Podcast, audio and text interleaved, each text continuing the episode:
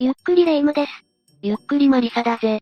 寒い、いきなり冬が本気出してきた。もう私耐えられない。落ち着けよレ夢ム。そんな時は温かい風呂に入って、温かい鍋でも食べろよ。温泉とかいいんじゃないいいな、温泉旅行でも行くか。うんうん、いいわね。どこ行こう草津白浜鬼怒川もいいわよね鬼怒川今、鬼怒川って言ったかうん、鬼怒川温泉も有名じゃない何かダメなの鬼怒川温泉に伝わる恐ろしい噂話があるんだぜ。恐ろしい噂話って何よ聞きたいかうん、それによって旅行先変わるかもしれないしね。よし来た、そいじゃ今日は、鬼怒川温泉で本当に起きた怪奇事件を話していくぜ。うー、すでに怖くなって震えが止まらないよ。それ物理的に寒いんじゃね甘酒入れてやるから飲みながら聞きな。ありがとう、マリサママ。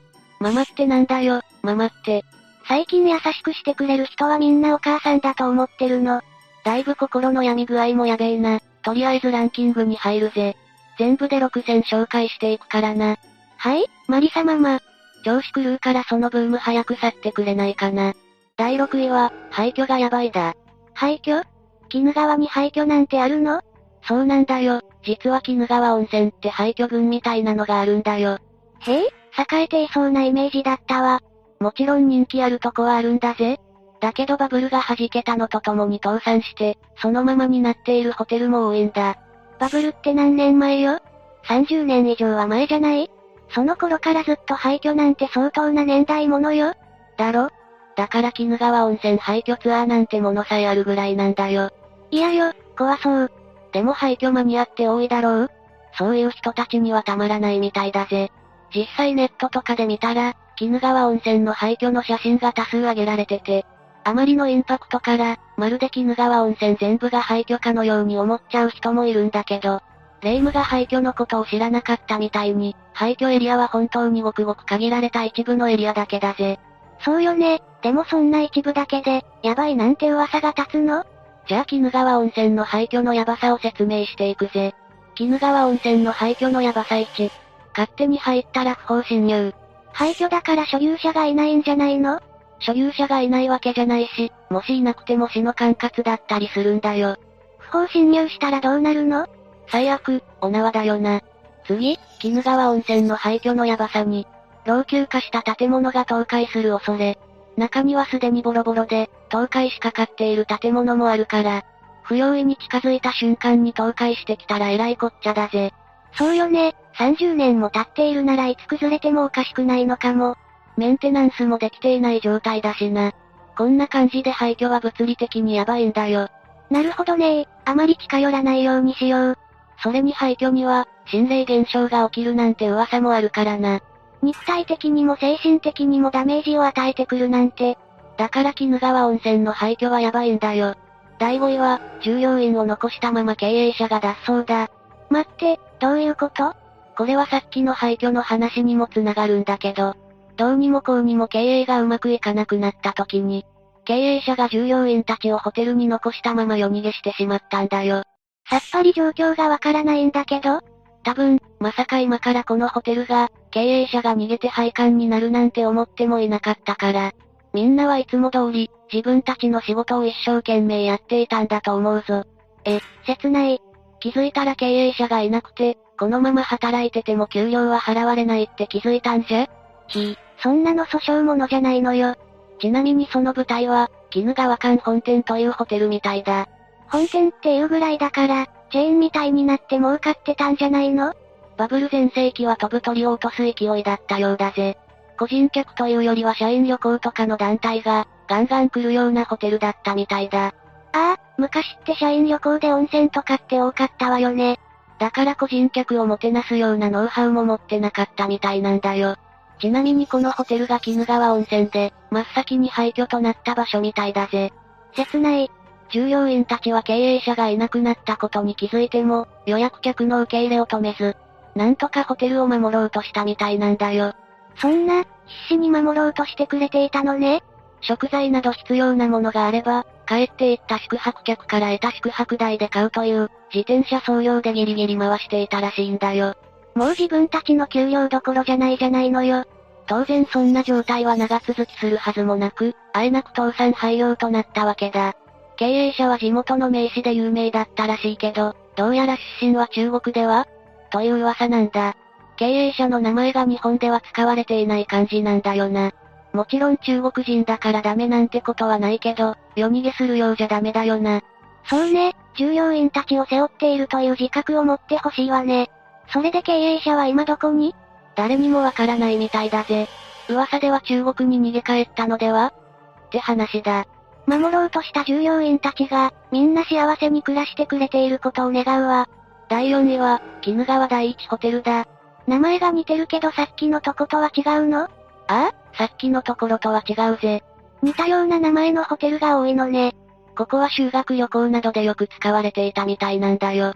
修学旅行って大きなホテルや旅館に泊まるものね。このホテルも2008年に残念ながら自己破産をし、廃業となってしまったが、なんとしっかり生産を済ませ、このホテルがあった場所の絹川を挟んだ向かいに、絹川温泉旅館朝屋ホテルを開業させたんだ。人生の再出発素敵、応援しちゃうわ。このホテルは今も経営が続いているぜ。それならめでたしじゃないのよ。ただな、廃館となった絹川第一ホテルの方での、心霊目撃情報が絶えないんだよ。廃館なのになんでわかるのよ絹川温泉旅館朝屋ホテルに泊まった宿泊客が目撃するらしいんだよ。そっか、向かいに立っているんだものね。ここで目撃されるのはなぜか女性の霊ばかりなんだよ。少女から老婆まで年齢層はかなり広いぜ。なんで女性ばかりなんだろうどうしてだろうな少女なら元従業員ってことはないだろうし。不思議ね。例えば動き回る人影や、首のない着物を着た女性が窓際に佇んでいるのが目撃されたらしいんだ。いたずら目的で忍び込んだ不良グループたちも、女性の霊を見たと証言しているらしいぜ。不良グループでも霊は怖いのね。このホテルは廃館になる前から、似たような話があったみたいなんだよ。修学旅行生の間では、霊の出るホテル、なんて有名だったらしいぜ。もともと曰く付きの場所だったってことなのかしらちなみに、さっき紹介した絹川館本店は、絹川第一ホテルの隣だったらしいんだ。絹川館本店には、カッパ風呂と呼ばれるお風呂があったんだけど、今でもカッパ風呂あたりから女性の悲鳴が聞こえてくるって話だぜ。やっぱり女性なんだ。一体この地で女性に何があったの何か知っている人はコメント頼むぜ。第3位は、絹岩橋だ。絹川にかかっている橋そうだな、絹川にかかっている橋だ。ちなみに近くに、日光人形の美術館があるぞ。日光人形って何見ざる聞かざる言わざる霊夢が想像するような可愛い人形焼きもあるみたいだけどな。やだ、めっちゃ可愛い。可愛すぎて食べられないわ。もぐもぐ。言うそばから食ってんじゃねえかよ。花より団子なタイプでして。でもそうじゃなくて、日光人形美術館は世界の人形を集めた美術館みたいだぜ。市松人形からビスクドールまで、計450体も人形がある圧巻の美術館なんだよ。へえ、すごいわね。美術館のオーナーがコツコツと集めた、自慢のドールたちのようだぜ。鑑賞後はティータイムをゆったりと楽しむことができるんだ。最高じゃない、行ってみたいわ。でもこの美術館の近くの橋が曰く付きなのよねそうなんだよ。この橋で昔、障害を持つ青年たちが、この橋に訪れ仲良く遊んでいたらしいんだ。橋でちょっと危ないんじゃない川に落ちちゃったら。そう思うよな。それにこの橋、並大抵の高さじゃないんだよ。うわ、高いなんてもんじゃないわね。だろこんなとこから落ちたらひとたまりもないぞ。そうね、なんか嫌な予感しかしないわ。その嫌な予感通り、居合わせたメンバーで喧嘩になってしまったらしいんだ。どうしてよりにもよって橋の上で喧嘩なんてするのよ。そして喧嘩にパニックになった一人が、投身してしまったってわけさ。なんで彼らが入所していた施設の職員は手厚く供養したらしいんだけど、その甲斐もなく、今でもこの橋で記念撮影をすると、飛び降りてしまった彼が写真に写り込んでくるらしいんだ。ひ、ひえー。第2位は、誰もいない浴室から水の音が聞こえる階だ。これは鬼怒川温泉の廃墟探索をした強者の体験談だ。ガチの強者じゃない、一体何を見たっていうの彼らが訪れたのは2013年頃の話だ。今はどうなっているかはわからないからな。うん、それを頭に入れて続きを聞くわ。ちなみに訪れたのは、鬼怒川館本店だ。カッパ風呂のことやないかい。霊夢が鬼怒川温泉マスターになってきて、マリサママは嬉しいよ。とりあえず貴重な潜入だから、中の様子を聞かせてもらおう。そうね。早速中にデカデカと、日の丸国旗が掲げられているぜ。どんなホテルだったのよ。中はボロボロなのに、なぜかグラスに注がれている謎の液体。怖何が入ってるのてか誰が入れたそして柱には、誰かが書いた、呪いの血という文字もある。不気味すぎる。そして肝心のカッパ風呂だ。一体カッパ風呂に何があったのよ。風呂場に近づいたら、まるで誰かがシャワーを浴びているかのような音が聞こえたらしいんだ。水道は止めてなかったとかそんなわけあるかい、だいぶ前に廃業してるんだぞ。そうよね、やっぱり女性か何かの霊がいるのとりあえず探索者たちは、ここで引き返すことにしたらしい。そうそう、それがいいわ。だから直接風呂場から水が出てるかを確かめたわけではないんだよ。見なくていいわよ、怖い怖い。探索者たちは直接確かめていないから、風呂場からの水の音なのか、すぐ裏に流れている鬼怒川の音なのか、わからないと話を結んでいたぜ。うーん、風呂場か川かって、判別できそうじゃないだよな。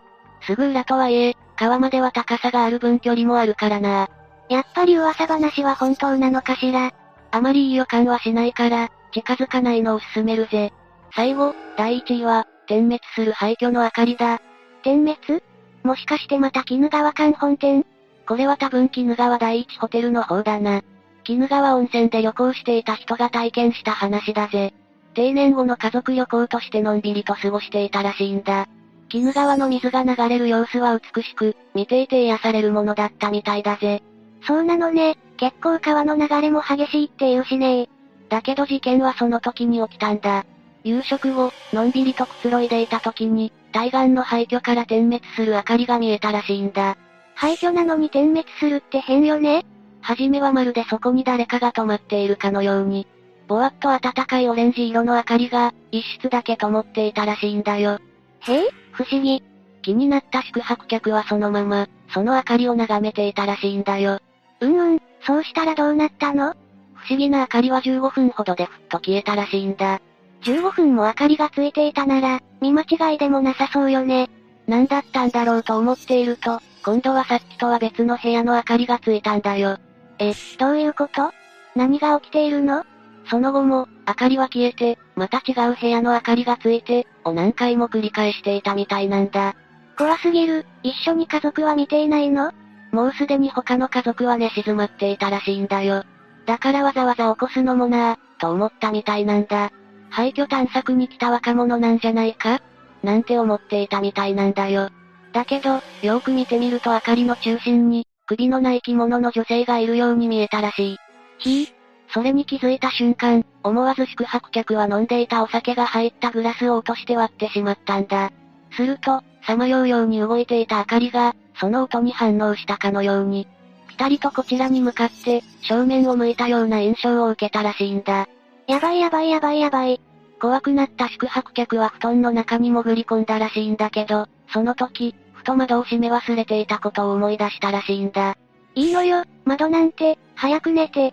いや、その窓からさっきの女が忍び込んできたら、なんて思って、慌てて窓を閉めて鍵をかけたらしいんだ。これで一安心なんて思いつつ、いい歳をして何考えてるんだ、なんて考えたその瞬間。バン、と窓に何かがぶつかる音がしたらしいんだよ。え、それってまさか。そうなんだ、その首のない女が窓に張り付いていたらしい。嘘でしょさらに、私の首はどこといったような気もしたらしい。世にも奇妙な物語よりも怖いじゃない。なんとか頑張って寝た宿泊客は、翌朝全部夢だったんじゃないかと思ったらしいんだ。そ、そうよ、寝ぼけてたんじゃないのだけど宿泊客が見たのは、窓の外にくっきりとついた手の跡だったらしい。これでランキングの紹介は終わりだぜ。マリサ、私もう鬼怒川温泉に行けない。鬼怒川温泉は、柔らかい泉質が特徴のいい温泉だぜ。どうしても怖いなら、廃墟群が近くにないホテルを予約すればいいんじゃないかほんとでもツイッターで検索してみたら、駅から宿までの街並みの錆びれ具合がひどく、行楽気分が台無しになる。朝、散歩に出ても目につくのはひたすら廃墟廃屋。なんて書かれてるわよ。だ、大丈夫だ、探すんだよ、廃墟が見えないホテルを。えーん、もう自宅のお風呂でいい気がしてきた。ちょっとお風呂溜めてきて。なんで私が貯めるんだよ私を怖くした罰よ、溜めてきて。仕方ないなあちょっと待ってろ。ねえ、待って、やっぱり行かないで。はぁ、どういうことだよ私を一人にしないでよ。意味わかんねえ。じゃあどうするんだよもうお風呂なんて入らない。臭くなるからやめろ。今日寝れないかも。一緒に寝てマリサママ。私はお前のが怖いぞ。今回の話はここまでだぜ。最後までご視聴ありがとうございました。